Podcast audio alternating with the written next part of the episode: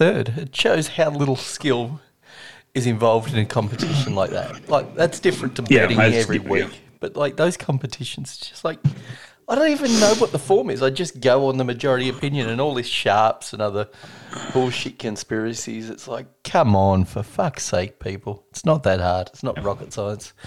The majority is right almost all the time. So that's the way it goes.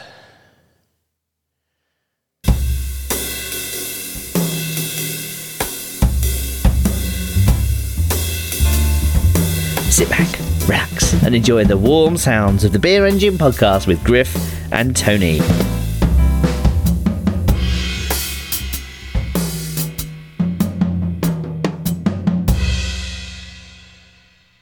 Hey everyone, how we doing? It's Griff. It's another episode of the Beer Engine Podcast. Uh, joined on this uh, special uh, Wednesday night, Thursday morning, Thursday morning for most of our listeners, um, where the writers' strike has just ended, and Tony, we could finally we finally get our writers back. Uh, it's been you know three long months of having to wing this shit on our own, scabbing without the writers. Uh, we've just been going out there and writing our own shitty games and uh, planning our own podcast. I mean, I know to our listeners, we probably sounded pretty unrehearsed, you know, maybe a little messy, but it's going to be nice to have the gang back, eh? It is. Uh, Look, that unrehearsedness, I think, only gets even more perfected when we've actually got a script to go off and can actually sort of push ourselves into that material to really look like we're going off script. It really is a tremendous skill, skill that both you and I have been able to develop in using a script, yet to be able to sound so natural. Uh, it's essentially like we are Spinal Tap the podcast. Oh no, they didn't have a script, did they? We are I David Mamet, the yeah, we are David Mamet, the podcast, but with a Yeah, Spinal sort of a Tap David- sensibility. David Mamet, uh, David Lynch, uh, you know, all those guys mixed together. We're we're doing that. Um, so, I, but the best news, Tony, is that all of our favorite late night hosts get to come back. We get uh, Bill Maher. We get Oh, uh, J- Jimmy Fallon, yeah. and um, uh, uh, now I don't mind the others. You oh. Seth Meyers, you I don't mind Seth Meyers and Kimmel and, and Oliver. whatever. Oliver's good. But fuck them. Who cares? I just want Fallon and Bill Maher. That's all. I. That's all I need. Was was Thank Maher God off I anyway? I thought I thought Maher was one of those guys that was scabbing because he he's like gone He was full gonna. right wing. He was. He was gonna scab, and then he wrote one. He tried to write a joke, and he couldn't do it, so Ah, he that's quit. right. Pretty much. I think that's essentially what happened. Yep, is he, he was just like, sounded "Ah, like Fox it." News, but without. Didn't like- he? Wasn't he a stand-up Yeah. like thirty years ago? Yep, but what's that got to do joke? with anything? Fucking Roseanne was a stand-up. Jim Breuer was a stand-up. Um, she's- Owen they're still doing Benjamin was a stand-up. Yeah, it's true. Um, Drew Barrymore is coming back. Tony, Yep, it's she was great. going to scab it too. yeah, Then she got blowback. I didn't even know she had a TV show. I, I was baffled by the idea of her having a daytime talk show. That's pretty wild. Really, I think anybody can get one because the golden age is gone. That's the thing, but why? You know, why? uh, why do we need Drew Bar- Why do we have Drew Barrymore? Because have the days Jennifer Hudson and Kelly Clarkson and all these? because the days of a great interview have gone.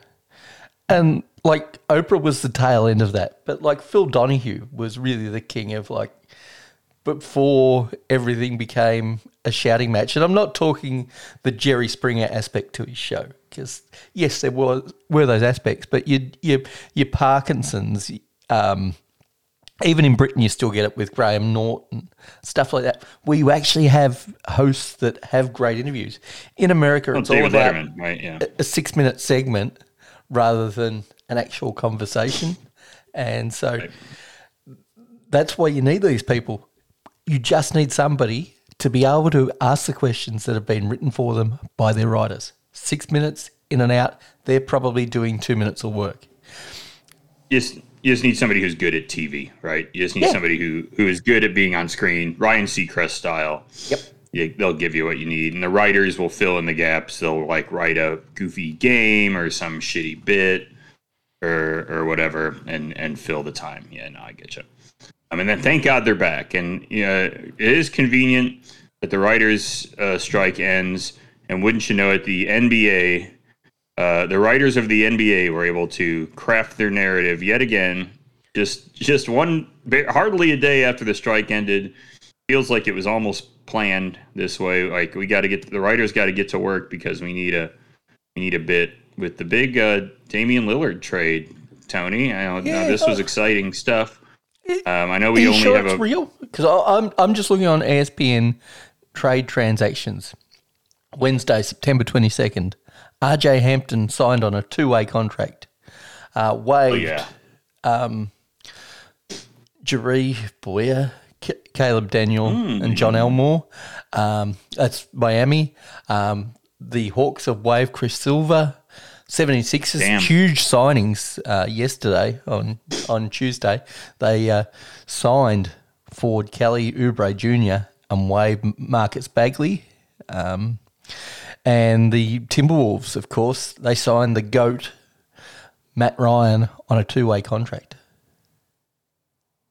Fuck yeah, that's awesome too. But now it hasn't been sealed yet Okay. by the NBA. But Dame did tweet, and he does appear to be headed to Yes. Milwaukee. Um, does in a three team trade involving three team trade, and I like Phoenix. Uh, I actually think Phoenix got a little better in this, uh, uh, which helps them because they're getting uh, Nurkic, Grayson Allen, which will be an interesting ad for that team. Uh, Nas- Nasir Little, who's the good player. yeah. Keon Johnson, and then um, Portland, who I think is still going to be weirdly frisky uh, with Jrue, Jrue and DeAndre Ayton coming over, plus a bunch of first round picks. Uh, they're getting Milwaukee's first round pick and then swap rights uh, in 28 and 30. That is a long way away. But um, that will be by the time Milwaukee does probably suck ass uh, again. Yeah. So you will be able to get something useful out of that. I think it's a good move Um, from Portland long term, but I don't think they're going to be frisky. You talk about those two players that they brought across as sort of the marquee signings. I'm saying they're going to make the playoffs, but you know they could win it. They're they're to they could be they could be Utah. Could you know, they with, that. those two? I don't think they can. DeAndre Ayton has never really proven himself to be a, a strong enough NBA presence to really worry teams. Um, and Jrue Holiday is like a nice piece to an A grade star, which I don't think Ayton is. I think I, I think they're really going to struggle this year, but I think it's a great position to be in for a rebuild. That's that's my opinion on the Portland side of things. I think I think yeah, for Phoenix, I, I think they've got better, and I I think even though I don't like the deal long term, you were going to lose Dame anyway. It looks like it looks like Portland's going to trade Holiday anyways already. So Yeah, that that makes sense. Um, Yeah. I, I long term for the Bucks, I'm not sure what it does. I think in the next twelve months, the it's either going to like any relationship. This is not going to be one of these middling relationships where they they sort of go top three or four and and get to the um to the conference finals. It's either going to be they go all the way and win it, or they're a, they're a play-in seed and they they bow out. Um, that's the way I see that relationship going um, with with getting Dame. But Milwaukee, it's a short term move, but I suppose that's what they've got to do with Giannis on the books going forward. It's always going to be these short term fixes of getting these superstars at the end of their prime. This is not pro, pri- prime Dame. Let's be honest. This is it's not Dame out of his prime, but he is on the downslope of his bell curve for his career. He's not at the Probably, tippy top. yeah. He's not. He's not at the arse end of it where he's going to be averaging ten points, but he's he's not going to carry you in as many games as what you would have hoped when you you're paying that he's- price.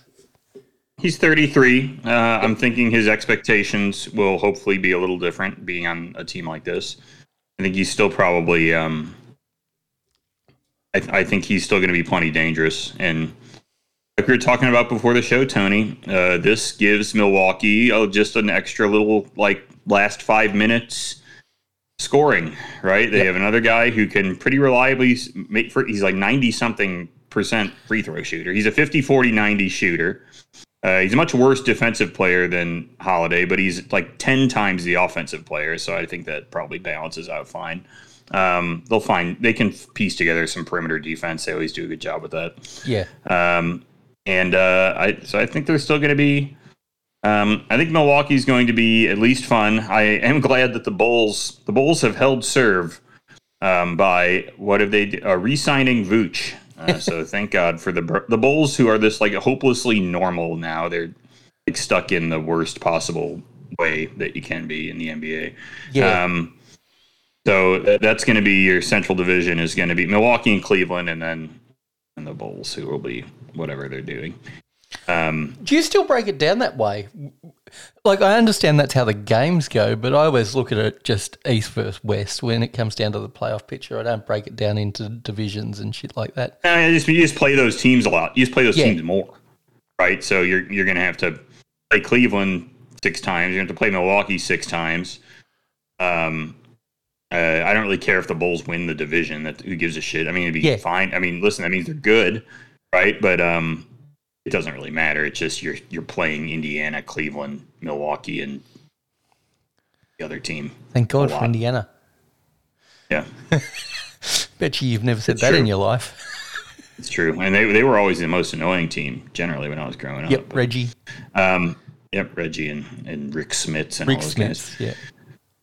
It's fun to have some some activity in the NBA. I like that. I'm excited to to be honest. Whatever Milwaukee's going to be, I'm glad to. I can't wait to watch it. And honestly, Phoenix too. A little bit. I think the Phoenix uh, Phoenix throwing some of these guys in the mix, going for some depth. I think is uh, Yep. is an interesting move for them. So they should be better too. Um, not bad. Uh, Tony, it's um, speaking of maybe going to see some basketball. Uh, it's six weeks till I go to Australia. Um, I haven't looked at any tickets yet, but there are the Mel- Melbourne United, Melbourne, Yep. Melbourne United. Is that the basketball team? Yep. Um, uh, is playing at home while while I'm in town, so I, I may be tempted to get involved. Yeah, we, we Uh, Actually, can the, to Per- the Perth team was here in Henderson The um, Wildcats. just recently playing the G League, uh, G uh, the Uni- uh, Ignite G Yep. League Ignite here, which was kind of cool. I was thinking about that recently. But yeah, six weeks till this all goes down. I, I know you've been acquiring snacks I sure have. lately uh, for me. What, what do we have so far? We've got um, The twisties, w- the cinnamon twisties. All right, good. cinnamon twisties. We've got the shapes, so everybody can allay their fears. I know PMAC was a bit worried, but we got the palmy shapes. Have taste tested them myself. Um, have to. I think the Vegemite shapes are permanent, so we might not have to um, acquire those before your trip. They should just be on supermarket shelves. But we've got um, from Kettle, we've got a native honey and orange chip, and Kettle do good flavored chips. And then we've got out of the Smiths brands, we've got both the Red Rooster. Um, that's a chicken burger, I think, flavor, or it's a burger flavor, and the Subway meatball flavor.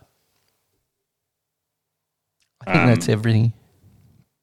So Tony, uh, I might regret this, but I am going to share the map I've made of various locations that um, we'll be checking out in these places.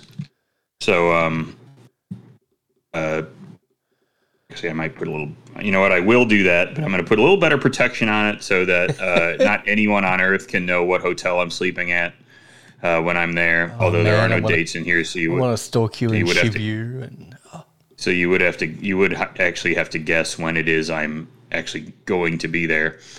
But um, uh, I, I will share a uh, we have a map of various locations that we've put onto our. So if you guys want to take a look at that or suggest anything in particular, yep.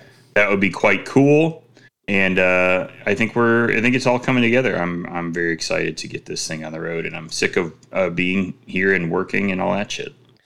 Now, there's been a push with the um, companies of late. I was just wondering if it affected you, where they're pushing people back into the office. Are you still able to work remotely? Are you headed back to Chicago anytime soon to to live? I knew that'd get a laugh Um, out of you. I, I will. Um, my current employer, you know, no offense specifically meant to them. Uh, they, I, I will accept just a a uh, letting go before I move back to Chicago. So we'll just, well, we'll just have to get get onto the job hunt because uh, yep. we won't be doing that. Uh, not not for this job. We'll say. How about that? Uh, this is not going to be the one uh, that forces me back into the office, and I don't think they have any plans on doing that. Everybody, everybody is. On board with working remotely. I mean, they listen. It much like many other companies, they fucked up. Uh, not on purpose. They um, they rent. They put signed a lease for some office space in 2019, and they redesigned their whole office, and it's beautiful. And there's nobody fucking there, and nobody's ever going to go back. Yeah. um, They pretty much people go in for big meetings, and that's it. Um, they use it for that, so it's whatever. Sorry, guys, but they won't be they won't be hauling us in now. Now, of course, knowing my employment history as you do, you would be well aware of my expertise in this area. But I do have a theory about this return to work um, idea. And I think it's about justifying the positions of a lot of middle managers rather than actual genuine efficiency. That's Oh yeah. I- mean, this is view. this is a this is a problem in any. I'm sure Nick Torque and many I we have many listeners who are um, working in corporate um, sort of middle to upper management roles, including myself. And the fact is that, yeah, I mean, a lot of this stuff, and I know we we have um, listeners and friends here who work for companies that do. Um, they make a real thing, right? They make a yep, tangible good. product, right? They make some tangible good. Um, uh, my my company sort of does that, but not really. Um, so I I think it's I think you're exactly right, right? That there's this these these there's these layers of management where it, it, it does make me feel like sometimes I'm playing work, like I'm not really doing anything of any particular purpose. And I think a lot of people who work in kind of these middle management or traditional corporate white collar jobs feel like this is just all we're doing a bit together to like pretend like we have to do something. But it's really in the purpose of serving another thing that probably doesn't really have to get done. Um it's it's like it's like playing house when you're a kid. It's just very it's very bizarre shit but you know you just sort of do it because then they give you money and then you're like all right whatever. And then you can travel This to Australia. Right, and then I can travel to Australia, even though I, it like wastes every one of my days off um, because this place kind of blows with that. So, um, whatever. I mean, that's why I'm doing it over Thanksgiving. Tony, we get to spend Thanksgiving together. It's gonna be amazing. Excellent. We can watch the uh, Vegas race on the Sunday in Australia because the Vegas race is the first scheduled Grand Prix to take place on a Saturday.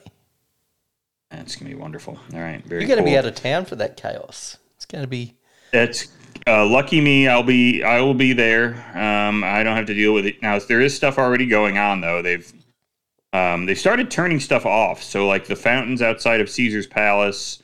They took the trees out of the Bellagio, um, in front of the Bellagio, like um, the palm trees that are right there. they took two construction workers off this earth. Yeah, they've been doing that too. They have been removing people from the earth, which is, um, I'm sure, I'm sure they'll be, there's some going to be some cleansing of the unhoused that will be um, going on. I, I, I don't, I wouldn't put Vegas, Austin, or Miami above that. Um, I'm sure they're. Uh, the the tunnels are going to get a lot more full. Yes. Uh, yeah. Hey, Mes- Mes- Mesquite's about to be highly populous, Uh, so anyone you know up in Mesquite might want to might want to look out. It's right near the Uh, Arizona uh, Arizona border, isn't it? It's right near the Arizona, and you actually not even far from the Utah border either. So it's right there. Um, so yeah, I'm sure they're going to be doing some of that some of that shit. Um, I, I think people who come and visit here will pro- will will probably see a, a slightly under construction city at this point. But isn't that Um, Vegas always? in general, but I think it's it's really they're really chewing up that central part of the strip that usually is pretty intact. Um, honestly, if I were going to come here, I would show up right around November twentieth, twenty seventh, when you're going to have two new casinos opening up at once. Not very, not very much, uh, not very frequently you get to see that. Um, they're opening the Durango's opening pretty much right when we get back from Australia, Tony, and I'm going to go check that out. And then, my God, the Fontainebleau is opening on December 3rd after 15 some odd years of construction. A building that you saw getting built Yes, I did. I Uh, actually saw it. when you were last year. So, No, I think it was being built the second to last time I was here. Before? probably, probably both. Yeah, I mean, it started in 2008. Yeah. No, that would have been one of my Pretty middle trips. Yeah. That's crazy that that Incredible. has taken that it actually survived because I actually thought last time I was there and they had it was a facade at that point I think um, I thought they would have torn it down I didn't think anyone No, anything was ever going to come uh, of it but No, hey, they uh, they both they they and it changed hands like eight times to the and ended up in the same guy, with the same Yep. guy in the beginning. It's amazing. Um, pretty amazing shit. Uh, so yeah, if you're coming to Vegas, I recommend right around um, after Thanksgiving. Uh, the weather will be a little cool. I get it. It'll be in the 50s and 60s, but you'll get two new casinos. You get that big food hall at Durango. There's a bunch of new restaurants coming to Fontainebleau, including two steakhouses. You got to be the only one with only casino with two steakhouses. I don't know why you would need that. I don't think there's any shortage of steakhouses in Vegas, but they're gonna have two steakhouses. The Fontainebleau, very bizarre shit, and um, uh, whatever, fine. I find it's a real throwback. It's the only throwback that you actually see in Vegas is this love of steakhouses. I don't understand why every casino has a steakhouse. Even Circus Circus, for fuck's sake, has a steakhouse. Circus Circus has a legendary steakhouse, supposedly. Yeah, um, very popular in the '70s uh, and '80s. yep. Yeah, I don't know. Um, hey, and some, and they're going to have two at this one. So I, I don't know why we need that many steakhouses. We also have a number of off-strip steakhouses Yep. that are excellent, Been to a um, including that one that I told you that Brian and I went to out here in Henderson, um, where Brian has since been scolded for saying that he had wagyu beef, and he clearly could not have had wagyu beef for less than a hundred dollars. Tony, uh, for fuck's sake. nothing fucking bugs me than when somebody says they had something yummy and it didn't cost them enough money. That blows. you know, People are stupid with stuff like that. And I, and I understand regional protections and whatever else, but if we refer to something as champagne and it comes from somewhere else, who really gives a flying fuck? It's different if a company's trying to deceive you, but like, just enjoy the food for what it is. If it helps people understand what it is, because you can use a shortcut, let people do that for fuck's sake. it was a nice tasting steak. It was a definitely a like lower cut, it, whether it was wagyu or not. Unfortunately, I did not get the paperwork. Um, You didn't get the marbling this is a hot- was it an eight or was it a seven? right, or was exactly. Was it a four? It C? Right, I don't know. Was it an F? I I just looked at it. Um, I looked at it. I'm like, that looks cooked pretty good. Uh, ooh, and twenty five dollars at the half price discount because it was usually fifty bucks. Sick. All right, this is the best day ever. Um, and uh, ooh, it's yummy. I'm happy. You know. Yep. It says wagyu. I don't know. Whatever. Um, so really, really good. Uh, but yeah, there's a million steakhouses here. Uh, I don't know why every casino has one. The Fiesta had one when it was open. The Sunset Station has one. The Boulder Station has one. Every station has one. Um, it's really, it is a, it is a strange thing to think about. And listen, Best of Vegas every year for years it used to be the Outback would win Best of Vegas. So why even why even try? I don't know. it's true. Yeah, it used to happen. All right, Tony. Now, why don't we? I've- uh, I've- why don't I've we? been- yeah. Um, dawdling around the Durango's website. What's your first food order going to be, or what's what's the thing you're looking forward to? I know it's the wrong time of year for what I'm thinking, but have you had a look at what there's on offer? Um, out of that I'm I'm at hall? eat the the food hall. Yep. Um, boy, all of it fucking really sings to me. Um, now I can't. I'm not going to say you or me or um, Shang artisan noodle because I go to those now. Um, Or Vesta for that. You know, Vesta's a coffee place, but I'm not doing that. Um, I think for me, it would be, and the thing that's just been like, it's been all over Instagram, and it's the type of food I love, and it's it's like just unusual take enough on it. It's the iPono. It's the Hawaiian. I think I would do the the Hawaiian the first Yep. time I pop in there. It'll be that one. That that just really that I he did a pop up at um at at Red Rock, and I was sad I couldn't make it up there because it's it looks incredible. Yeah, that does sound good. But the frozen custards for me is where I would be at. Oh, we have that. That's that's a local place too. Oh, it is. Uh, Nielsen's I've I've been to. It's delicious. Um, it's it's wonderful. It's it's probably not my number one ice cream in town. What is your Um, number one ice cream in town for anybody that? You, okay, Pops by my Vegas. tip. Yeah, Vegas tips hour. Um, I would say it's got to be Sorry Not Sorry Creamery. Um, I love that name. that's what it's called. Yep, you look that up, Tony. The flavor. Uh, they've got some fun um, types, uh, fun flavors of ice cream. They got one coming down here to Henderson. We had to go out to the west west side to do it, but um, uh, I forget exactly which which flavor. Oh, I had the strawberry rhubarb oat crumble last time I was in there, and it was insanely indulgent, uh, which is what I want out of ice cream. It was like ins- Yep. like ridiculously creamy and the right temperature and everything. Didn't have any of that like ice crystal Oh, anything like that. It was super well churned. Um, nice it was as well churned of ice cream as I've had um, anywhere. It was it was really really good. Um, See, I'm a basic yeah, that's some fire ice cream. and I would go for the triple chocolate chunk brownie. That looked delicious to me too.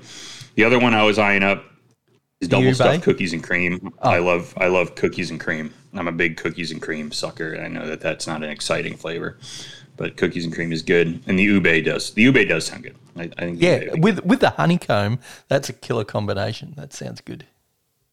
Yeah. Sorry, not sorry. That's top ice cream in town. But if you just want a taste of Vegas, this Durango is going to be great. You got Vegas's coffee roaster.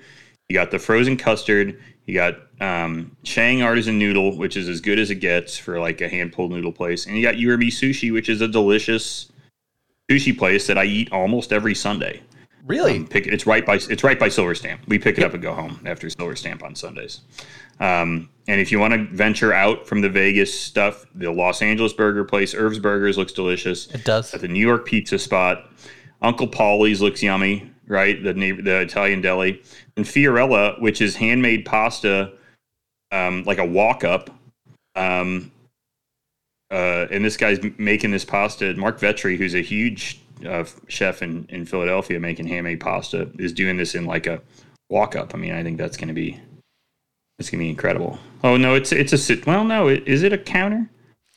I think Like pasta they- bar. I Might be a restaurant. I can't tell.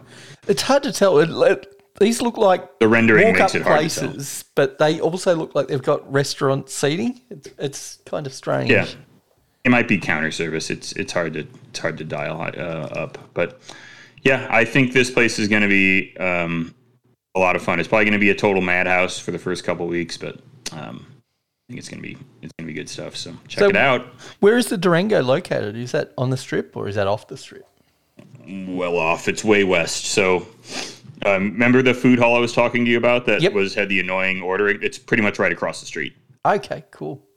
So you can get annoyed and then go off, go and uh, knock maybe- some money off at the Dur- tables.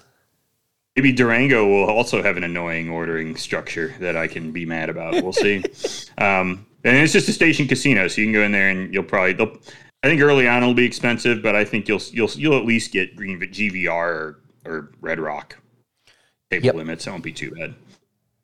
Um, oh, speaking of tables, right? Real quick, Tony, before we do the Discord, I had a, me and Brian had a nice blackjack run for once Really? uh, on Saturday night at the M. Um, I think both of us walked away up, you know, a couple hundred bucks at least. I won like Nice. three fifty. It was a killer, killer time at the at the M blackjack. Um, I'm sure next time I will swear off of it forever again. this happens every time at the M. I have one great day, and I'm like, man, I always do good at the M, and then I go ten times in a row, and I get absolutely obliterated. So Yep. Um, we'll see if that sticks around. All right, Tony. Oh, I was thinking we'll have to do Oh, a no. walkthrough of Crown Casino during your trip, our one and only casino, and then we can take you through one of the depressing slot places. They're always fun. I would love to do that. I would love to get. I would love to get some cash out and gamble some of your money. Okay, we, awesome. we can manage that. Let's do it. All right, Tony. Let's do the Discord.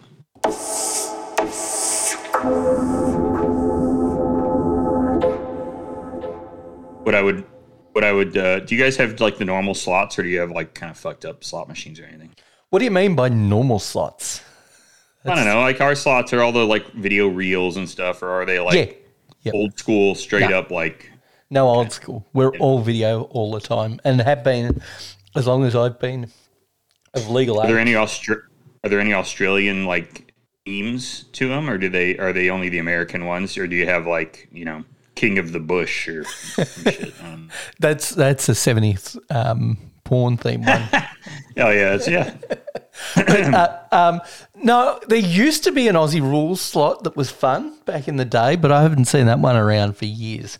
I, I don't go into them, so I couldn't really tell you. I will go into them with you, but I, I tend to swear away from those places. I, I don't find them as interesting as, say, a Vegas casino or, or places with table games. So, yeah. It'll be good to lay eyes on it. We don't need to hang around, but uh, it's something to something to look at. Um, hey, a casino. We could play some. Uh, I don't know, whatever. I'm sure you have Blackjack? normal games. I. Yeah, blackjack, classic. Because um, Um, all the um, unique games are gone because we used to play two up, which is legal one day a year in Australia because it's an old war gambling game, but they used to have it at the casino, and that that was always fun.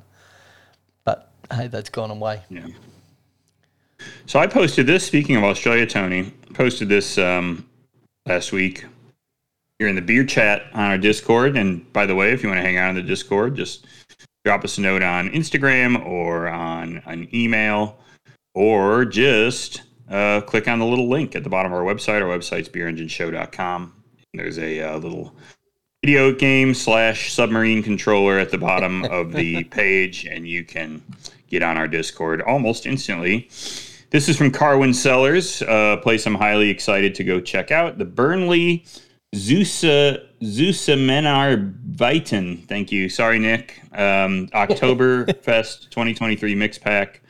Celebrate Oktoberfest at home with this amazing collab focus pack of beers by Burnley, and they did this in collaboration with any other breweries. I saw that Mountain Culture was involved, um, among others. Let me see if I can uh, actually zoom in on this thing here. But uh, I thought these cans just looked beautiful. These are all lagers. Yep, we got um, and I think I think it looked.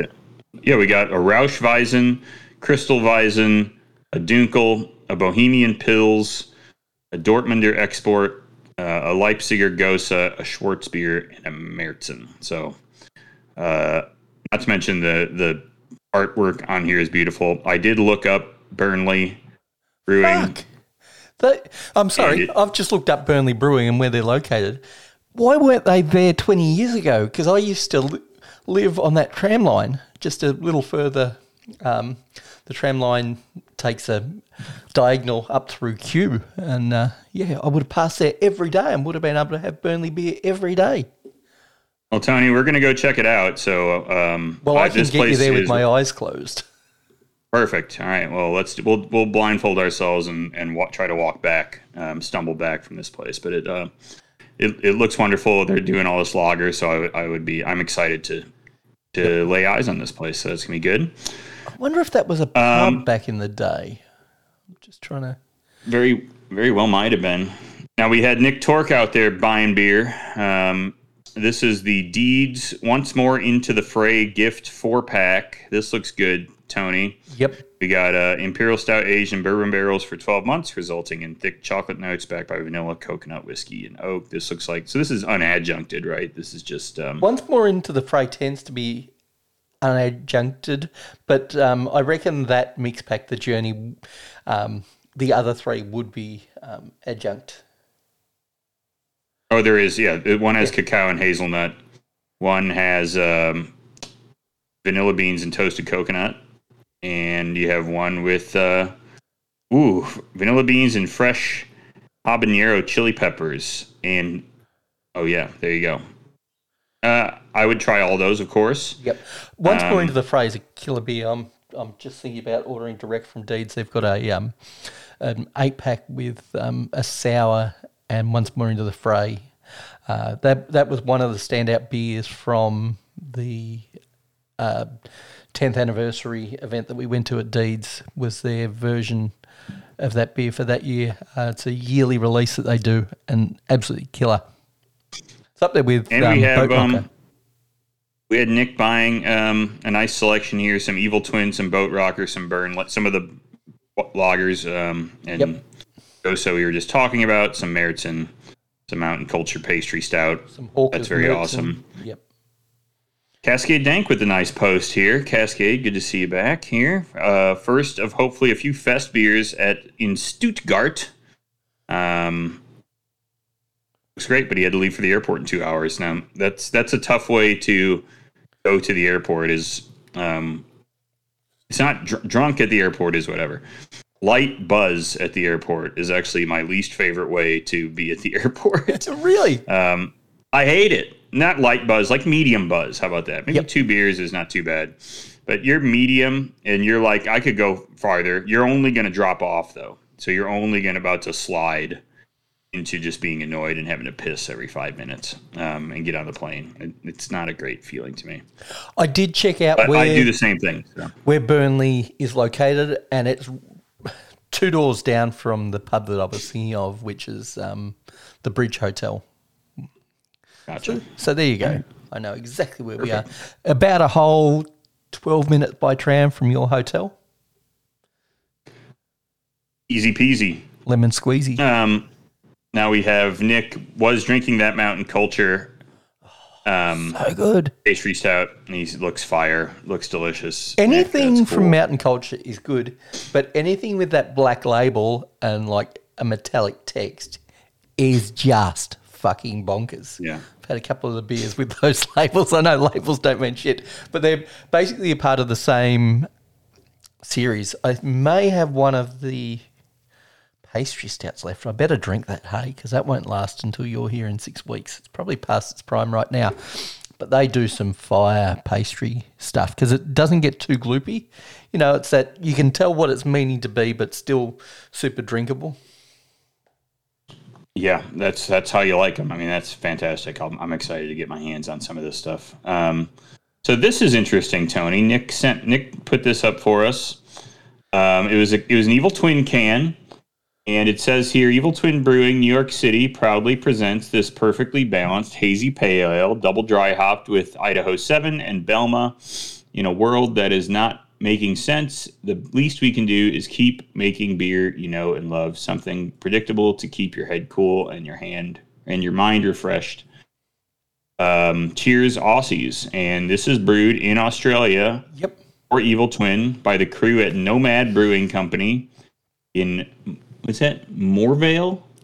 Uh, yeah, Morvale. No, Brookvale. Sorry, Brookvale, Brookvale, Yep. New South Wales. Yep. Um, so I did not know. Now I know that there are a number of breweries that have. We've talked about this before, Tony. I think that there were breweries uh, that were moving their brewing operations to Australia for the Australian market because it was somehow even less price. Uh, it was less cumbersome to just brew it there than it was to ship. Um, I don't know how many kept doing that or are doing that now. I don't know if was it maybe Stone or um, Sierra Nevada or somebody was brewing a little bit there. I don't remember, but I, I, I don't remember either. But um, yeah, it's interesting that um, Nomad. I think it's interesting for Evil Twin to do that. Yeah. And like Nomad a brewery that I've never really had a bad beer from, but could I tell you a beer that has like blown my mind from them? No. Um, but I don't get a shit ton of their stock um, down here. Their Gose and Sour range looks pretty fire. Um, I have had this um, salt and pepper, and that, that was fine. It wasn't mind blowing. Yeah, but an odd choice of brewery. They're not sort of one of the iconic ones like a Mountain Culture, but they probably had overhead in their production line, so they were able to do it. it does say they're doing contract brewing. They have a um, they have a contract brewing service on their website. Uh, looks like this is in uh, in the Sydney area. Yeah, you uh, should be able in, to get to um, Brookvale. It's um, Manly, Brookvale. Yep. Yeah. So I could absolutely go up here. I think I am going up to that area. So uh, might be a curiosity I would look at. Their beers look. I mean, yeah, I'm I'm on your side. They got a nice. They got a core range of of straightforward core beers. Um, and then this, you know, some of this other series looks a little more interesting. Uh, I'm not sure, so maybe maybe we'll make it up there. We'll see. But it is interesting that they're doing um, evil twin stuff, and I think that's an interest. That's a that's like a I don't want to say interesting, and that's a that's a useful approach, right? For um, I, and I don't know why more brewers don't take that if they want to try getting their beers in market, um, or trying their brand in market is doing something like that because it is, um, you know, uh, uh, pretty. It's it's pretty difficult to get your beers down there fresh and tasting good. So you might be, you know, there might be some value in making a special beer um, in a contract way to see if your brand does well down there before you take the risk of shipping something down there and seeing if it's going to stick or making a lot or whatever it is you're going to do. You know, Yeah, I, I agree. But the other thing that you've got to weigh up is the um, the ability of the contract brewer to hit what you're trying to brew as well. You have to have yeah, you need somebody who can. that they're actually trust. able to achieve that. So, Your ass is going to have to fly down here and oh yeah, make sure these guys can make your shit right and taste all this stuff and make sure it works. I, yeah, I get it. Now Um, they've got a. Um, I was just checking at their their beer lines, um, and they've got a couple of uh, other non-nomad beers on. I just wanted your opinion on them. Okay, so there's there's two that I see. Um, um, I, I've never heard of it. Uh, the Hustle is Broken. That's by uh, DSSOLVR Brewing out of Asheville, North Carolina. D- I am familiar with DSSOLVR. Yeah, I've been there. Yep. Uh, excellent brewery. do they do a Um, good uh, IPA? Because that's what they got on tap. Yes, that's really what they specialize in, I'd say. And then this was a beer that I'm familiar with, old school, um, uh, and it is adjuncted because I do add coffee, but it is an old school. Yeah. Um, it is Speedway Stout by Alesmith Brewing Company. You would have Oh, had excellent. Speedway I mean- back in the day. I, I would have had Speedway back in the day. Now they also have, and right now they have even more Jesus by Evil Twin on as well. But they probably brewed Um, that. They might have, you know, and I. oh, So do we think they brewed these? Is the other element, No, right? they're not. They're not brewing I don't Speedway, think they. They're not brewing Speedway Stout. I don't think. I Do don't think, they're brewing DSSOLVR either. I don't think they're brewing DSSOLVR. I think that's interesting that DSSOLVR is there. Um, to have DSSOLVR in DSSOLVR is a very small brewery. Um, Yep. In Asheville. Uh, why are they there? Now that said, I've seen fucking Batavia, Illinois, Energy City in Copenhagen. So there's you know whatever. Sure, right? I, I'm sure you have a. I'm sure Australia has an adventurous distributor Yep. um, that's going out and sourcing some of these interesting beers. And, I, and DSSOLVR's again, DSSOLVR is excellent. Um, they probably in any other world would be the best brewery in their city, but they're unfortunately in Asheville, um, which includes you know Burial, A, Yep. and uh, you know they're probably right up there though. Um, after that, uh, in in the top few, especially if you want to drink IPA. So. Um, yeah, cool. I, I would, you know what? If I go up there and they have DSSOLVR on, I'd probably think about drinking some. And what is this? This is, it's going to be six weeks old. Is this hazy? If, if they could find a way to keep hazy. it, I don't think so. If they found a way to keep this cold, it's probably fine. Yeah, It's good. even if it's not kept cold, it wouldn't have been wrecked. Nah. It's not like sitting on a, and it is in uh, keg form. It wouldn't have been sitting um, out on deck or anything like that. So I was just um, buzzing around the car inside as we were talking, and they've got their Canvent, um, which is something we do in Australia. Not sure if you do. Um, it's the um, beer can advent calendar Yeah, and sure. uh, they would be the one place I would trust to do a can vent. And you can have a magnum of beer added on. I don't know what the cost of that thing is. Because they've got some. I'm looking back because they go back through the previous years and they have some killer beers. Might think about investing that $210 on a All on a right, I'll, beer I'll split it with you. Tony. I'll, I'll I'll split it. I'll split it with you. Okay. Uh, You the, get it. All right. the only problem is you won't get to taste it because I don't think it'll be out by the time you get into Australia. When No. does it get released? In which case, I will not. I will not be splitting it with you. Um, Um, boxes will be but if you buy anything, if you buy anything else on on there, I will split it with you. okay, uh, but it does say um, we can do an order just before you arrive in Melbourne we, and do a pickup. So that that'll I think we should out. do that. Yeah. I think that's what we should do. I While you're agree. sitting in Sydney, we can sit on Zoom and uh, put together a list. So Oh yeah, great it idea. does say expect to be packed and shipped early November, potentially. Uh, maybe I could pull it off. You know, hell, you could pick it up. Just say pack it and let me get it. Yeah. yeah. Maybe what we could do is is we could buy it and get Nick Talk to pack it up and and keep it for us when we see him. Nick, what do you think about that, bud? Jeez, putting, putting a lot on this guy. Uh, just because he list, he turned on a podcast once. Hey, Now- the now dude got, is now a he's got work work to do. He's He like is, a, the he is a great the- fellow. okay. No, don't don't spread this around people. If you listen to both podcasts, he's the anti wooden spoon. By that I mean every time he opens his mouth, I actually want to hear what he has to say.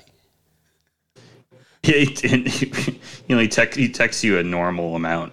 Yeah, which is we occasionally speak, but when we do, we'll sit down, have a four or five hour chat, the way friends do. I don't need to hear every thought coming out of his head. This is not. I'm not giving you permission to hear every thought out of your head, Nick, but he has the perfect amount. Posts beer chat more often than I do. Um, uh, yeah, Love the beer chat. Very good.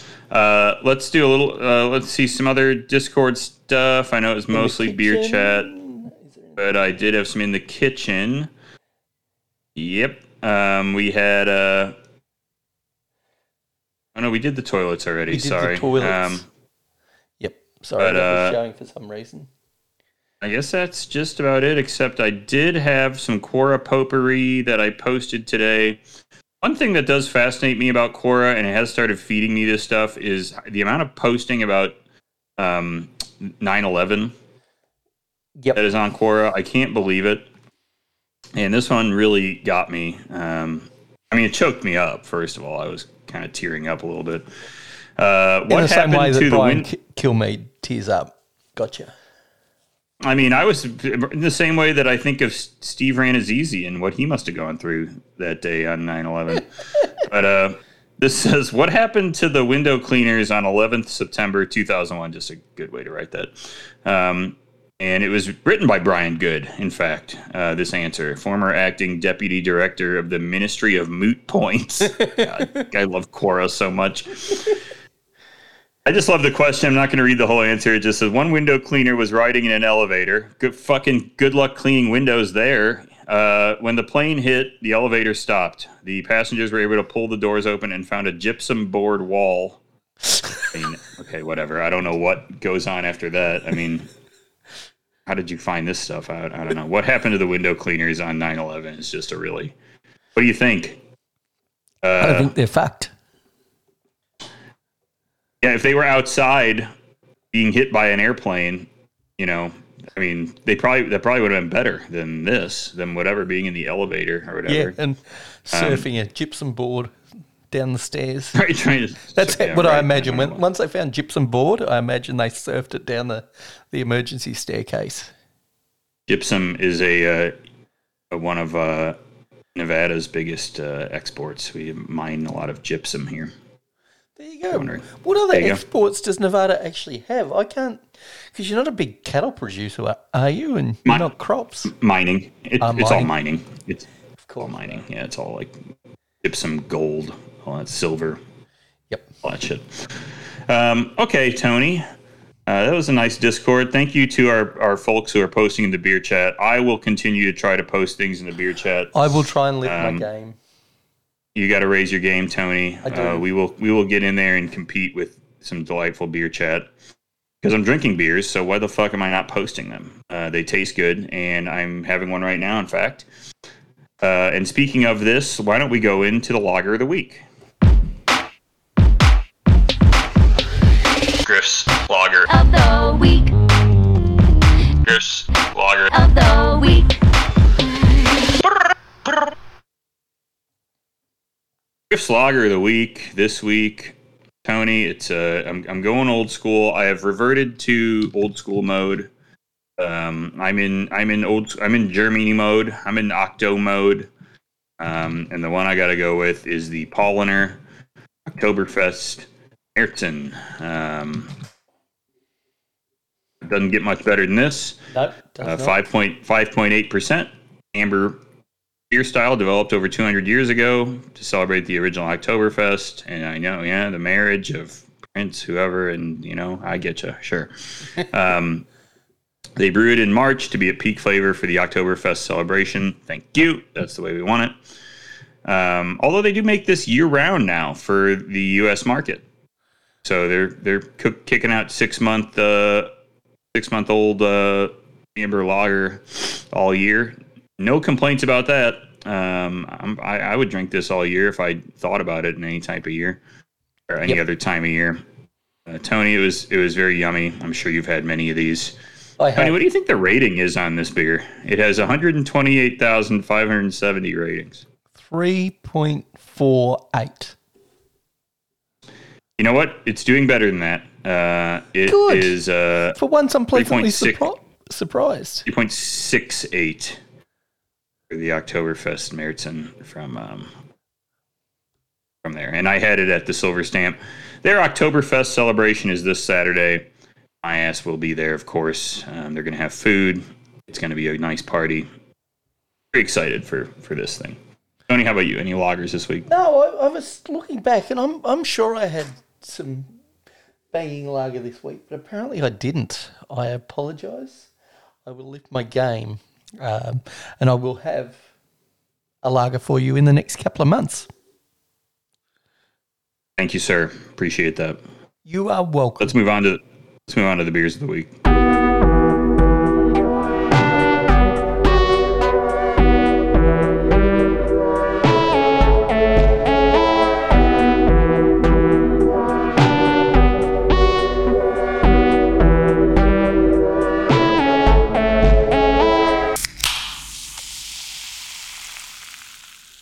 Right, Tony, give us a beer of the week. How about that? Yeah, I had a variety of styles. I had white stout, I had sours, but I'm going to go into that sour realm.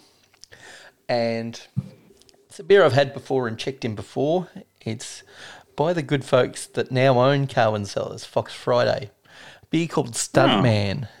Now, I think you're familiar with like um, Coke floats and lime spiders in America, are you? You familiar with what a Coke lime float, I could. Lime spider, I'm not so much. Coke float makes sense. That's Coke with the ice cream and scoop Yeah, in it, right? well, it's it's lime flavored soda. Well, using lime from like lime milkshakes in the bottom, um, lemonade or soda water, and then ice cream on top. This stuntman um, tasted exactly like a lime spider in beer form. It was killer. Um, really big fan of it. Um, it was seven and a half percent, so an imperial sour, but tasted exactly like a lime spider. I wonder where there's anywhere we can get a lime spider these days. Used to be a staple of milk bars in Australia, but milk bars have, have gone the way of asbestos. rip, rip to asbestos, by the way. Yeah. Tragic loss. what about yourself, Griff? What was your highlight?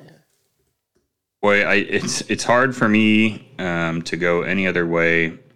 This is not usually the type of beer I, I call out for this, but I I have to. I had a lot of these this week because it was on draft at Corey's, and I could not get enough of it. It was the Mosaic Session IPA from the newly here in Vegas, newly distributed here in Vegas, Karl Strauss Brewing Company, an all time uh, one of those old school craft brewers from that class of 88, 89, uh, along with Goose Island and Deschutes and a handful of others that came about.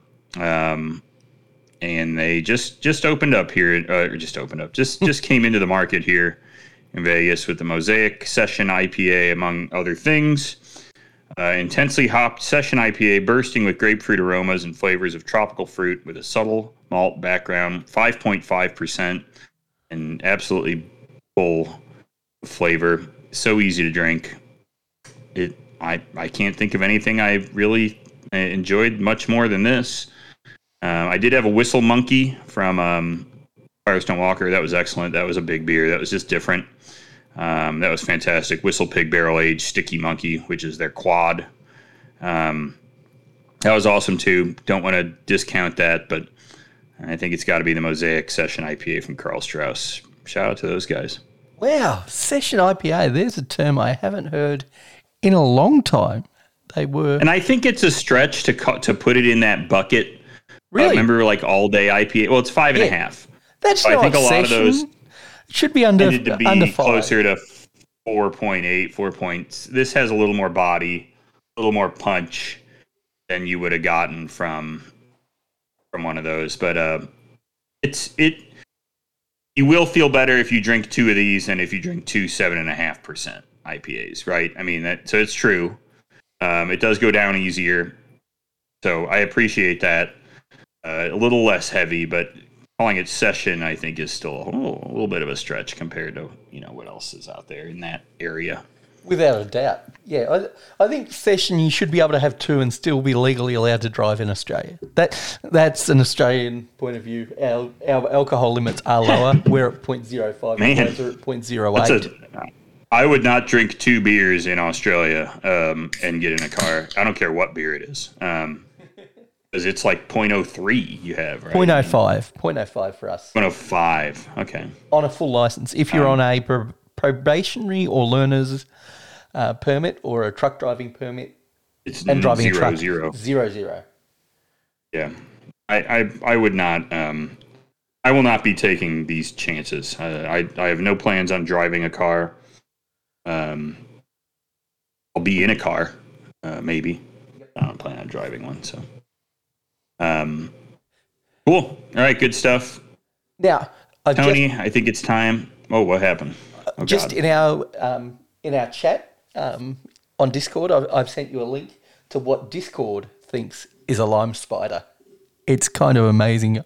I urge you to check it out yeah, let me take a look. Uh, because it's have- kind of crazy. Or you're taking a Ah, look, so you did a. It's a. It's there. It is. It's a spider. It's li- It looks lime colored. That is pretty funny. yeah, I, I might um, post that in the regular Discord. Sorry, people, I was a bit far away from my mic. Um, yeah. What do I post that in? General? General, it is. Yeah, that's fine. I think you're good. All right, Tony. Why don't we do? Uh, I actually have a nice. Uh, I think I've got some good stuff this week for the Hyper Beer Nerd Dork Shit News, non Fox News and non uh, Ultra Right Beer edition of Ultra of Hyper Beer Nerd Dork. Shit Ultra, News. hyper, beer. Ultra Nerd Ultra Hyper Beer News, Dark Shit, Dark Shit. Hyper Beer Nerd Dork Shit News. Very good. Um, all right, here we go. This is from Chicago, Tony. I used to live there, around around there. Anyways, I don't want any, anyone to get mad at me. I used to used to live around them parts. Um, Guinness debuts beers you can only get at their new Chicago tap room. So Guinness is opening a kind of brewery tap room situation in in Chicago. Their open gate brewery. There'll be the old favorites. Ah, what could those be? Uh, stout, hopefully foreign extra stout, Yep. regular extra stout. That's great. Don't Yeah, they do a listen. NEPA? I'm, I'm being serious here. I think they did for a while, but let's let's go through. Um, they'll have their old favorites. They'll have signature cocktails. We're going to have a rotating list of on tap beer options, and several of them will be brewed in Chicago itself. So that list includes Tony. All right, they're speaking my language here. A pineapple coconut stout, which That's- features the classic Guinness stout with a slew of new additions, including a pineapple puree that's added to the beer after it's finished fermenting. Finally, the beer is poured over toasted coconut chips, resulting in a sweet flavor profile that adds a new kick to the classic beverage. I don't know about this Tony. beer poured over toasted coconut chips. Got to be honest. Uh, my my view is is Tony, I, I would say um, in, this is from NBC Five Chicago.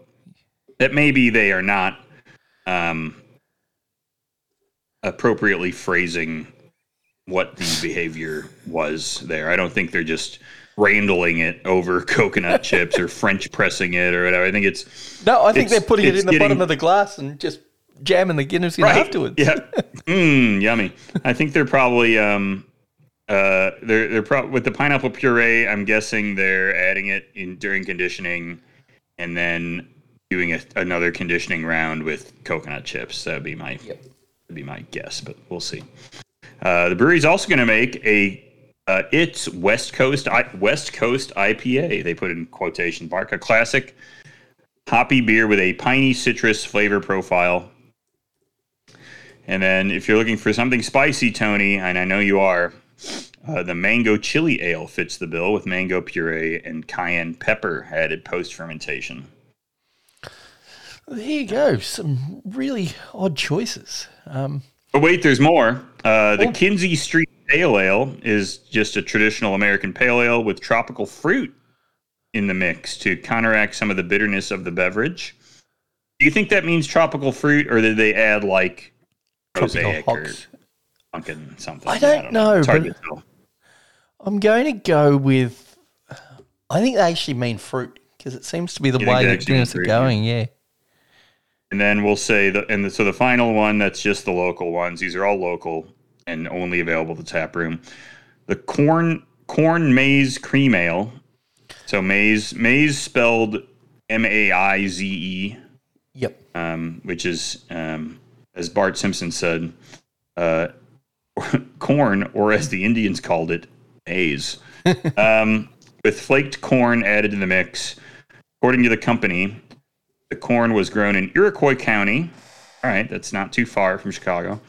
And the beverage is crafted to add sweetness and a dry finish to the beer. That- doesn't make any sense. That is not. Yeah, if you add sweetness, or it just means they've they've waved hops over the kettle and that's about it. But I actually think this could be a disaster of a beer because outside of like Spotted Cow, has there ever ever been a delicious cream ale? I, I, you know what? There aren't a ton. Um, I, I am. I, I don't have any problem with corn and local corn being added to a beer. I think that's interesting. Yeah, uh, you that's know, fine. uh, if I think you have to embrace the flavor of corn and not go for and not end up with what do we diacetyl, right? You're going to have to figure out a way to make that work. But Um, if used correctly, you shouldn't really have a diacetyl problem with using corn. That's a that's a factor of other things. Just because something tastes like what the product was originally doesn't mean that that product, when used in beer, will taste like that. I actually think corn is a very viable product in beer, and if there is diacetyl showing up in this, there's some other production flaw in that beer. It's the it's the thing it's the shit that for years what was given to um, Budweiser and then and maybe even um, Mexican lagers. Oh, they have rice in their beer. Oh, they have corn in their beer. Well, look, fucking look around us. Yep. There's a bunch of fucking rice and corn. Um, yes, I wonder why. You know, um, it makes sense. It's just you just have to use them properly. Uh, finally, there will be some of the beers that are brewed at their facility in Baltimore. A breakfast tea amber ale. Not that sounds okay. An old fashioned inspired ale, uh, which is again they phrase this in an AI way. Um, it's an English barley wine aged in bourbon barrels, and it says it's old fashioned inspired. So I'm guessing there's maybe Orange. uh, cherry or orange in there. Um, and you can get Guinness, Guinness Extra Stout, and more. Again, I hope the foreign extra, the yellow label, classic, very good. They open at 9 a.m. on sun- Sundays and Saturdays, gang. so if you want to get, if you want to tie one on at nine in the morning, check out the Guinness Brewery in Chicago. How are those cool. Bears doing Alright. this year? I, I, as I said, I don't keep up with American football, but how The, the Chicago Bears, Yeah, Uh, well, they're quite horrible. Uh, Taylor Swift, they they Taylor Swift watched them get curb stomped in Kansas City. Um, oh, that's and right. I She's rooting one of the wa- players, isn't she? Right, yeah, one of the Chiefs.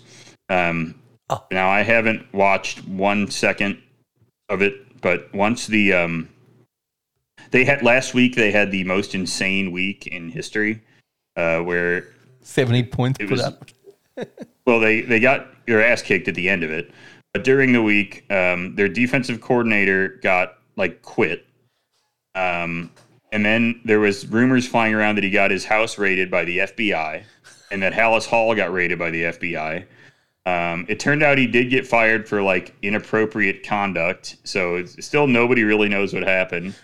That was everywhere for the whole week. Then the quarterback came out and said like, you know, one reason I suck is that the coaches suck ass. Essentially, I mean, he said it in a nice way, but um, and then finally to cap things off, like t- fifty thousand dollars worth of shit got stolen from Soldier Field, like lawn mowers and shit got stolen, and then they went to Kansas City and got obliterated.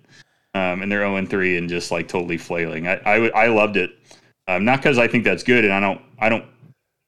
I mean, whatever. I'm from Chicago. I don't want the Bears to suck. It's always nicer there when the Bears are good. It's going to Yep. be depressing there in the winter when I'm there, and they're going to be two and fourteen or something.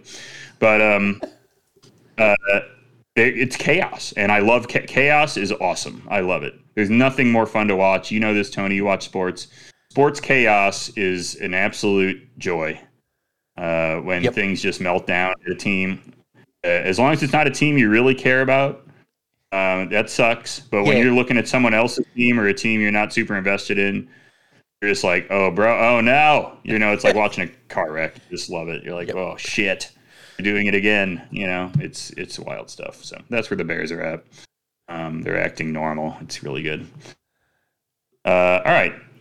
All right, I got some more beer news for you. This was good. Uh, beer before liquor, the drinking myth you have to stop believing. So, essentially, the the element of this article I thought was interesting is we know the old adage, the rhyme it rhymes nice.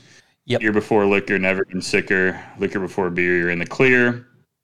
Turns out, uh, and I think most of us probably already knew this. Uh, that's a lie. It's not true. It has nothing to do with anything. Um, uh, one beer, one reason you might think liquor before beer is better is because if you're doing a bunch of shots and drinking like hard ass liquor at the end of the night, you're ingesting a lot of liquor fast. So whereas when you were sipping a beer for an hour and chit chatting with your friends, uh, and your body had time to sort of be in the uh, metabolizing process of that, uh, you're now just pounding that equivalent of alcohol in one second and then going to sleep. Yep. so there's a reason that that is fucking you up worse. Um, so uh, it it really it, and the article bears that out, right? It it just has more to do with how you time it out. Yeah. Um, so if you're drinking, if you're shotgunning a whole bunch of 12% stouts early on, and then you shift to vodka sodas later in the night, I don't think the vodka sodas are going to be to blame. It's all about the alcohol content Right. in the time that that alcohol content is consumed. Right. And right. I've always thought that. It's just that as you go on, you are more likely to make stupider decisions. And it's easier to make stupider decisions with spirits. I like this Harvard study. The Harvard study had 90 adults aged 19 to 40 drink wine before beer, then beer before wine. Another separate group drank only wine or beer until their breathalyzer hit 0.11. I'm like, hell yeah. Har- Harvard's like, yo, can you get freak kind of fucked up actually Yeah. for us? And this is a study I could imagine Barney being involved in. Yeah, call me up. I will. I will. I will. I will drink wine until I hit 0.11 on the breathalyzer. Um, it's pretty good. Uh, it does advise that if you do have a hangover, just get a corp. Go get yourself a corpse reviver. I actually tend to agree. So What the fuck is a Um, corpse reviver? it's a cocktail. Um, it's a delicious cocktail. It's uh, what's hit me with the recipe here. Uh, it's uh, cognac, vermouth, grape brandy, and Calvados. Or, as I've, I've learned over the years, I I'll don't get your ass up. adhere to it. Just drink a shit ton of water in between. You, you, You got to be drinking water when you're drinking beer. Uh, that'll be Tony and I's move when we're in Australia. I don't know how po- is water more popular in Australia than it is in Europe. Europe getting water, No. you look like a fucking idiot. Yeah. You do look like an idiot, but here's your trick: order sparkling water.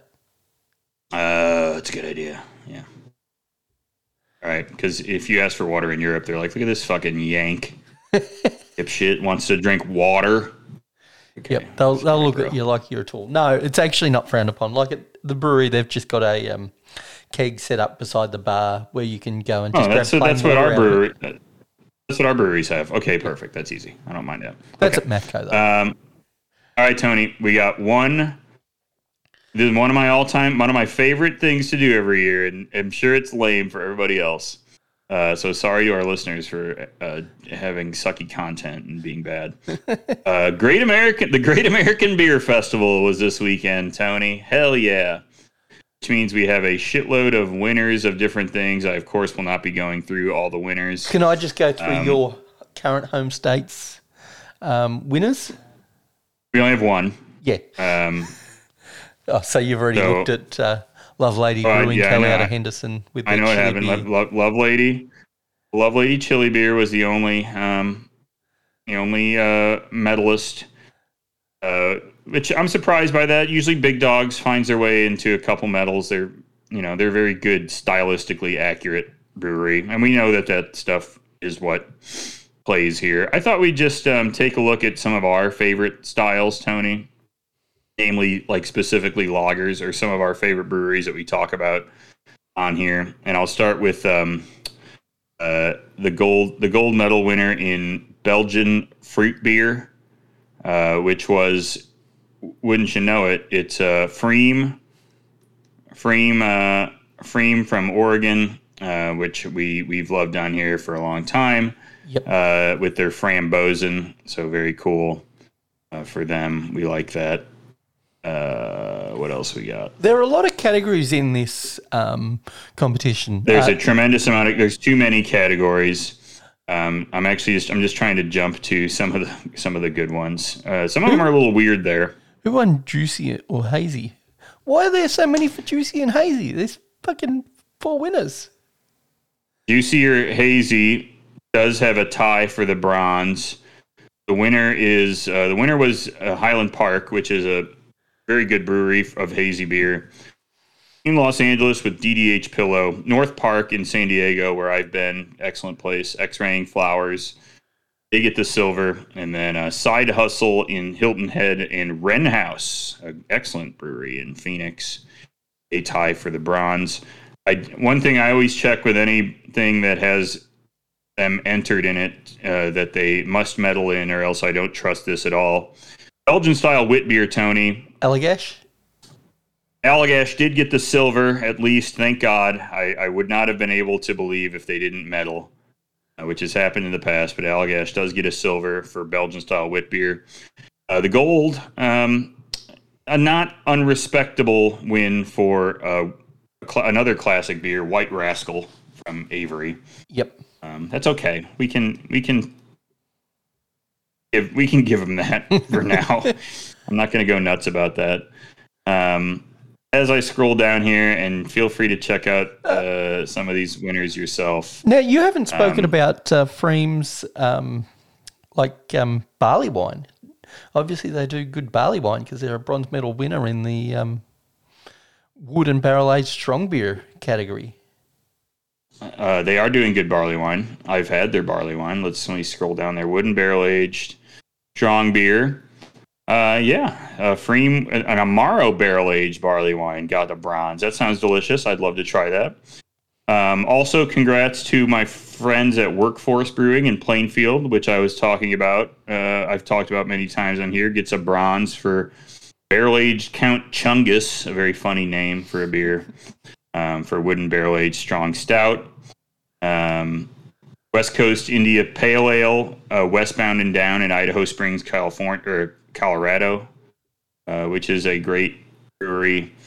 Um, but yeah, uh, a lot of a lot of stuff happening this week. I've still never been to this before.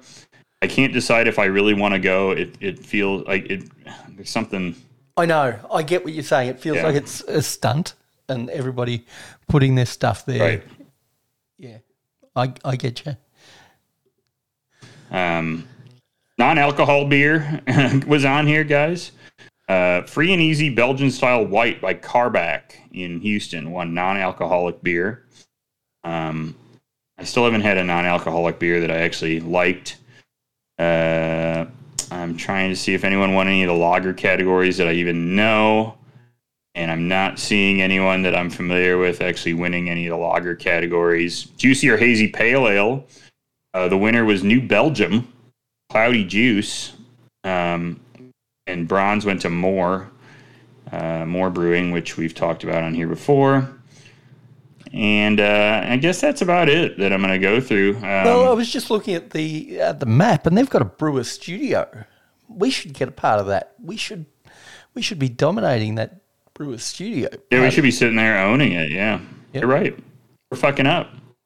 Uh, and if you want the best German style Märzen, you have to go to Seedstock Brewing in Denver. That's your best Märzen. Um, do I trust that the bronze actually should have gone to Golden Road? Uh, I don't know. Yeah, New uh, Anheuser Busch's own Golden Road picking up the bronze for Märzen. I know. I, I sometimes think that they can fluke a batch, and, and they hold that for a competition. Like It's true. Everybody else, they can sometimes fuck it up in a good way. Yeah, that's a good point. All right, so that's your uh, that's your Great American Beer Fest rundown. Uh, oh, I was gonna see. Um, oh, shit, I meant to uh, look at um, who won uh, like the best um, the best brewer award because I think um, ABF winners 2020. I, I know Allagash won best brewery in the country, right? Here, I can find it. I'll find it. I'll find it, Tony. Here you go. Brewery of the Year awards. This is always this is some content. Yeah, I did check Um, out the that brewery- they separate it by Brewery barrels. group and Brewer of the Year was Allagash. Um, the and the other ones I actually am not super familiar with. So Liquid Gravity, which is two thousand one to five thousand barrels. Here in San Luis Obispo, I would actually love to check that out because we just got a nonstop flight to there, so that'd be cool. Um, zero to two hundred and fifty barrels. So okay, which which brewery with zero? entered? Okay, you can't have a you can't have a zero barrel brewery and win brewery of the year. I just want that to be clear. Um, so that's a weird category to set it up as. The rest of these, I do not know who the fuck they are, Tony. Um, St. Arnold, I know. St. Arnold got the 15k to 100k size. St. Arnold in Houston. Allagash wins the big one. The rest of them, uh, admittedly, I am an idiot. I do not know Wibby you don't or know Third Wibby? Eye or Balter or Big Friendly or Shred. It was brewing somewhere between zero and 250 barrels. I'm, you know, I'm guessing closer to 250 than zero. Yeah, I, I think th- they just set it up that way to say that there's no minimum, which is fair enough. There's probably somebody entering that only does 50 barrels a year, but fuck, we, we do more than 50 barrels a year at MAFCO. yeah, zero was is just I don't know. I just it's just bizarre to me. It's just me. So are you saying I'm just being be one? I'm just being. I think it should be one. I think you should have to make one beer, one barrel of beer, and I was making more than one barrel of beer in my house. So yep. Uh, oh, actually, here's a beer I want to call out that, that we've talked about on, on this show, Tony. The a silver for international style pale ale for Burgeon. Ooh. Um, and I've talked about Burgeon a ton with their Carlsbad Crush, which is an excellent beer. Really, really good. So shout out for them for that. There you go. That's GABF. Maybe someday I'll go, but you know, probably not. I sort of have my beer fest I like going to, so I'm not sure this one fits into the I know, I- schedule. I got a busy calendar, Tony. Yeah, and interesting that they had pro am um, winners as well, and they have a brewery. So does that mean that they were like winners of a? I think you enter through. Yeah, I think you enter your own homebrew brew And then it gets made brewer. So you're presumably a you're presumably a brewer with them, or you are familiar to them in some way, and Yep. maybe collabed with them to make a batch that you needed to make of your homebrew or something like that. We we've seen that in Chicago. In Chicago, we had that a lot. There'd be people win a contest and they get to go brew their beer at the site, right? And maybe that's what they're talking about. Yep. Maybe my armbender will get on, although I don't know whether I'm considered an amateur. My armbender ESB soon to be in production. Hell yeah, Tony. That sounds good. All right. Well, that's enough beer talk. Uh, I think we should play a little bit of a game. This is a non beer related game, Tony. What? This is just chatter. I know it's crazy for us. We always do beer. Um, now I remember last now my, my one appearance uh, probably in history on this ain't Iowa. We did a non beer game that was Yep. very porno heavy. Um, this is not porno heavy. This is maybe food porn. Uh, if you're Ooh, so we're Uh, going heavy on the plonk. an Food American, you might love this. But Tony, I went through. Uh, it's it's that time of year. You know, I love the pumpkin spice. You know, I love fucking with you on the pumpkin spice. Yes, you do. So Tony, I've done a little real or fake, this or that game, and these are real and fake items from Trader Joe's in the pumpkin spice category. Plink plunk plink plunk plunk plunk plunk. This or that. All right, Tony, ten, of these. Let's see if you can guess which ones are real. Uh, actually available at Trader Joe's, I struggle um, with them. including the Trader Joe's near me. Um, Uh, and some of these are made up by me. I really struggle with the PSL stuff. I've got to be honest. It always bamboozled me um, what gets made and what doesn't get made. Just mind blowing. This isn't all PSL stuff. This some of this is just pumpkin. Um, oh, for fuck's sake. So we can see which one's which. Uh, uh, so let's start with this, Tony. First one I got for you. this is honey roasted pumpkin ravioli. Okay. Thought that was going a, a very different direction. Honey roasted pumpkin ravioli. So you're honey roasting the pumpkin before you're stuffing it in the ravioli. I, I think it's honey roasted. Yeah, it's honey roasted pumpkin. I, yeah. I got to assume they're not. We're, we're not. They're not thinking roasting the honey roast- raviolis. This is not some. They're not honey roasting a ravioli, No. which that's that's sort of a St. Louis, some sort of St. Louis Don't they deep fry that shit? massacre. Like an- yeah. That, that does sound good deep fried. Maybe it is a St. Louis special. Maybe it, that's where it came out of. I've got to say that's not real though. That's a fake. You think this is a fake. Tony thinks honey roasted pumpkin ravioli is fake.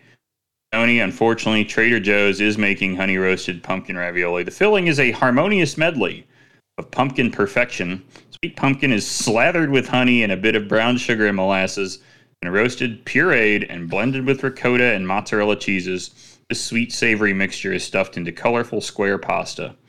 One side is orange red like a pumpkin shell, the other side is a more muted orange, like the inside of the pumpkin. Um, so there you go. Pumpkins are That green is- on the outside as well as, as red or orange. It's not like There, it depends on what you're looking at. Yeah, we do have. So we have a lot of the orange pumpkins here, um, typically. But yes, there are many different colors of pumpkin. If you're, yeah, our, our Kent and our Jap pumpkin are, are green on the outside, not orange. you guys are, you're messing with a different pumpkin than than we are. If you're getting, if you're eating a green pumpkin, um, it's it's just fine. I I respect it. Uh, all right, so you got that one wrong, Tony. Why don't we try this one? This one is. Uh, let's go pumpkin and apple chicken sausage. That's not real. There's no way you can put pumpkin in a sausage. Apple, I get, but not pumpkin. That's a that's made up. That's either come out of your mind or the mind of AI. Tony, I made that one up out of my own mind. I can't even blame AI for that one. That one, that one's mine. They do make an apple chicken sausage Yeah, that makes sense. uh, at Trader Joe's, but uh, they they don't add pumpkin to it. I, I did that in my head. Uh, could you add pumpkin to a sausage? Absolutely, you could. If you can add apple to it, you could add pumpkin. Which But should you it- do it? no. Do you want to add something that starchy? No. All right, let's do this one. Tony, this is um, pumpkin spice candied almonds. That's got to be real. That that's real. Pumpkin spice candied almonds. That just makes Tony's sense. convinced this is real. Tony's uh, right that it makes sense, but he's wrong that it's real. Uh, shockingly, Fuck's sake. I made this one up. Tony, pumpkin spice candied almonds out of my uh, my own noggin. You know, Trader Joe's uh, will they'll go all, all other ways on you. Um, they uh, they they'll make the they make some of the most predictable stuff. So pumpkin spice cold brew, uh, pumpkin spice, uh, whatever pumpkin candies, spice spice. pretzels. Yep. Oh yeah, we we bought some uh, of pumpkin pie spice. Don't worry, that was in my car. I was emptying the cart on Monday, and I'm like, "What the fuck is it?" Okay. Um, uh, I did. I did actually take out the pumpkin spice pretzels. They were really good though. I did like them. Um, they had like a they were like a chocolate covered pretzel, but like with white chocolate and some cinnamon and shit in it. It was good. Um, all right, so those are fake. Shockingly, um, I agree that is weird. They do a they, Tony. They do a coconut candied almond though. Really good. It's a really tasty one. Let's do this one. Uh, this one is pumpkin tortilla chips. Pumpkin. So okay, obviously it's pumpkin flavor. Um,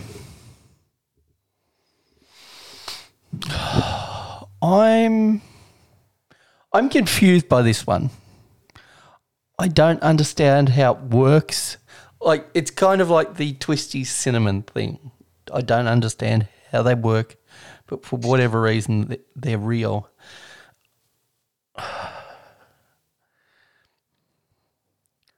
These have to be fake. These have to be fake. They are fake. Let's go with not real, as in fake. Tony, pumpkin tortilla chips are real. Uh, you sake. can get pumpkin tortilla chips at Trader Joe's. Let's look for a review of these actually. Um, this is from man, October 13th, 2015. This is an old review. Uh, I can't deny these are good tortilla chips. Um, we, but Sonia and I have a small problem with them. This is on like the oldest food review blog in history. Uh, we don't know how they want to be eaten. How does a chip, how can a chip want to be eaten? That's interesting. On one hand, they're salty and savory with pumpkin seeds and corn flour. The back of the bag says to dip them in any salsa or even a yogurt-based dip. The problem with that is that there's nutmeg and cinnamon on these chips. How often are you craving Greek yogurt, kale, cinnamon, and nutmeg all at once? I don't know. Maybe there's a type of yogurt dip they're thinking of that's just escaping me right now. Um, so it is a nutmeg and cinnamon covered tortilla chip. I I Mm. heard the um, the best pronunciation of couscous this week. What's Um, up? You don't know whether you've ever seen um, Good Mythical Morning, but one of the dudes off there was getting his father, who's southern, to pronounce different words, and the word couscous came up, and he pronounced it couscous. Lucius. That's pretty good. I like that one. Uh, all right. Here's another one, Tony. This is the pumpkin spice cream liqueur. That's got to be real. It's got to be real. Right, Tony's going. He's going real on that one, and he's right. That that one's real. Pumpkin spice cream liqueur at Trader Joe's is real. They're making it themselves. It's like a Bailey's. Yeah, Um, that's what I thought. Yeah, it's like a Bailey's, only 25 proof. This is nice for should be. serving over ice, sipping straight up, or adding to an after dinner cup of pumpkin spice coffee for a spiked pumpkin spice latte. Um, won't be buying any of this. Um, too sweet for old Griff here on this. Moving on. So Tony gets that one right. He gets the green highlight on that one. Very cool. And the next one I have for him is the spicy pumpkin and black bean burrito. Hmm. That can't be real. That can't be real. No, that's fake. Uh, That's fake. Tony, uh, if if I were judging you on uh, recipes, uh, this would be uh, you'd be wrong. But sadly, uh, as an item at Trader Joe's, it is actually fake. I made it up. This is not an item you can get at Trader Joe's, but you can go to Closet Cooking, um, which I don't know what is Im- implied there. Uh, pumpkin and black bean burritos, five minutes of prep, 20 minutes cook time, uh, and you can make your own. Um, this is sort of, it's a little bit goopy for me. You're mashing the beans and you're stirring in pumpkin puree. So you kind of a goopy burrito you got going here. I I try to I might keep those beans solid so they're like whole, so I get a little bit of like texture in there. Um, but yeah, you got a you got a cheesy, pumpkiny, spicy Gross. uh, burrito here. A little, little, little bit of a slopper we got here. I don't care No, for it, but you get that one right, Tony. You got you've actually got three right and two wrong. Oh shit! A, yeah, didn't think I was above five hundred. There you go. you're doing all right. All right, no, sorry, three right and three wrong. I, I missed. Bang on. 500. Three and you're three and three. That's okay. I'll take that. Next up, I got for you is the pumpkin body butter.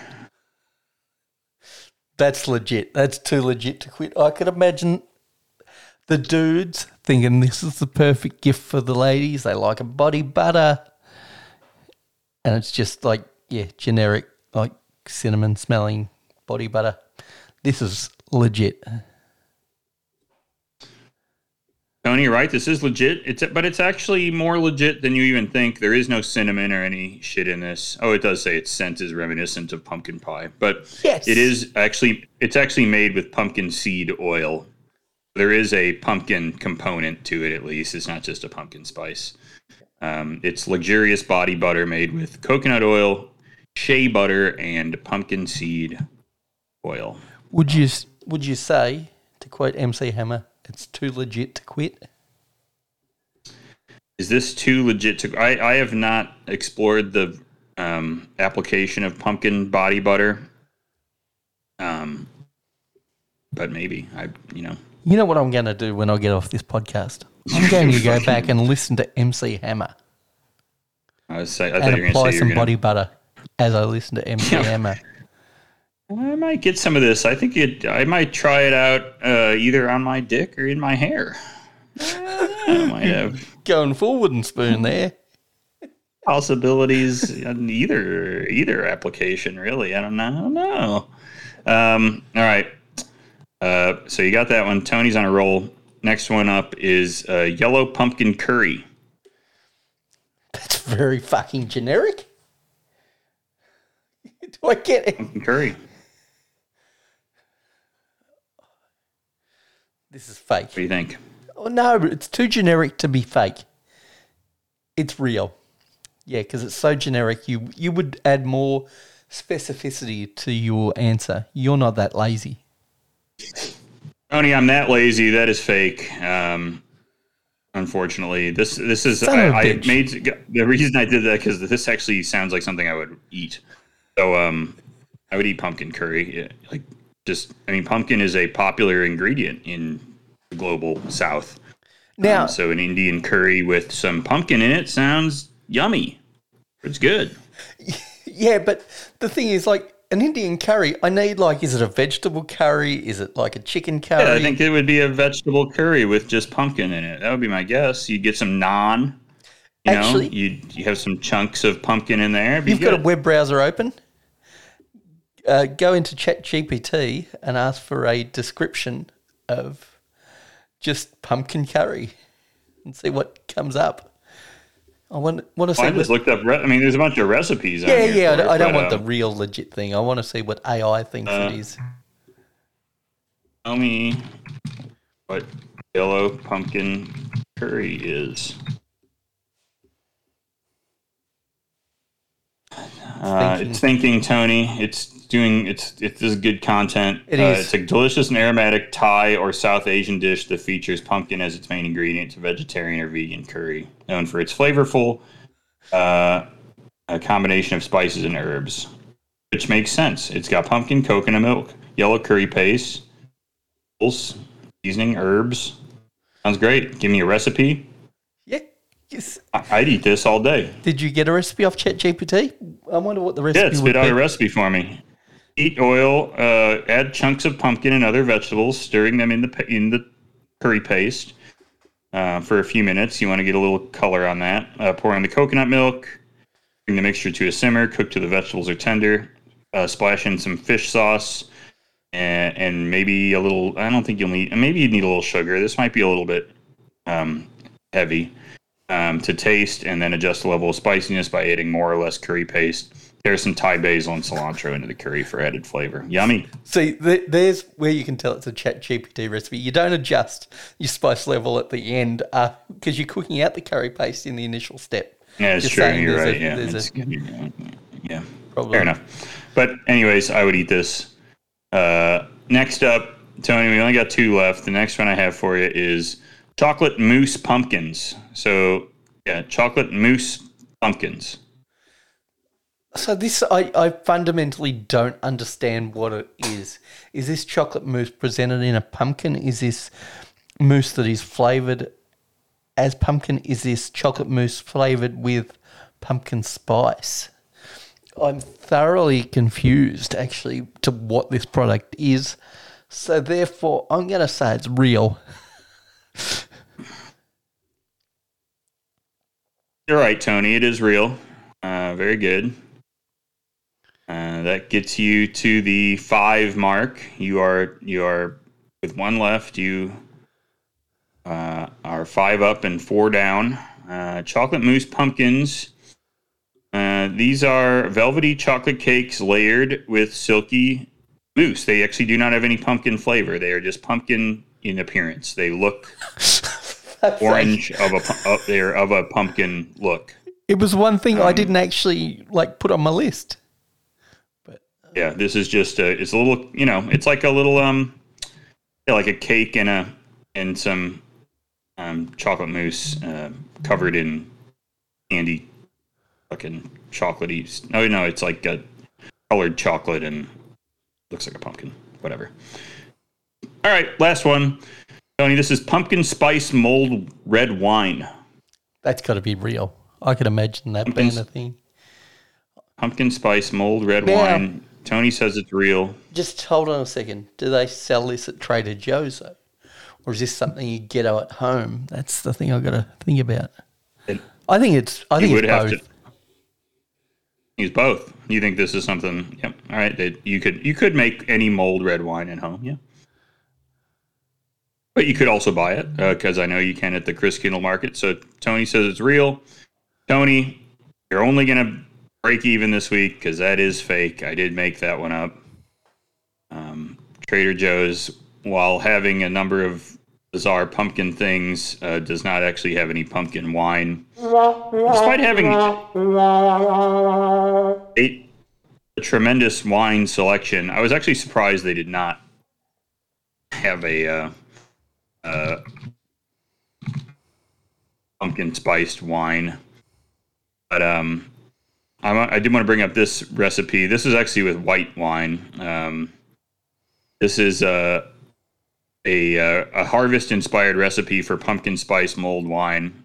Tony, you might want to get your pen and paper out and see if you want to put this together. down. It was an easy to make recipe with uh, Chardonnay from the Paso Robles region. That's Oh, of in course, California.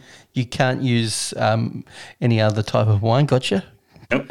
Nope. Not for heating up. So essentially, what you do here, um, uh, there are so many ads on these blogs, dude. It's wild. uh, you combine Chardonnay, uh, Chardonnay pumpkin butter.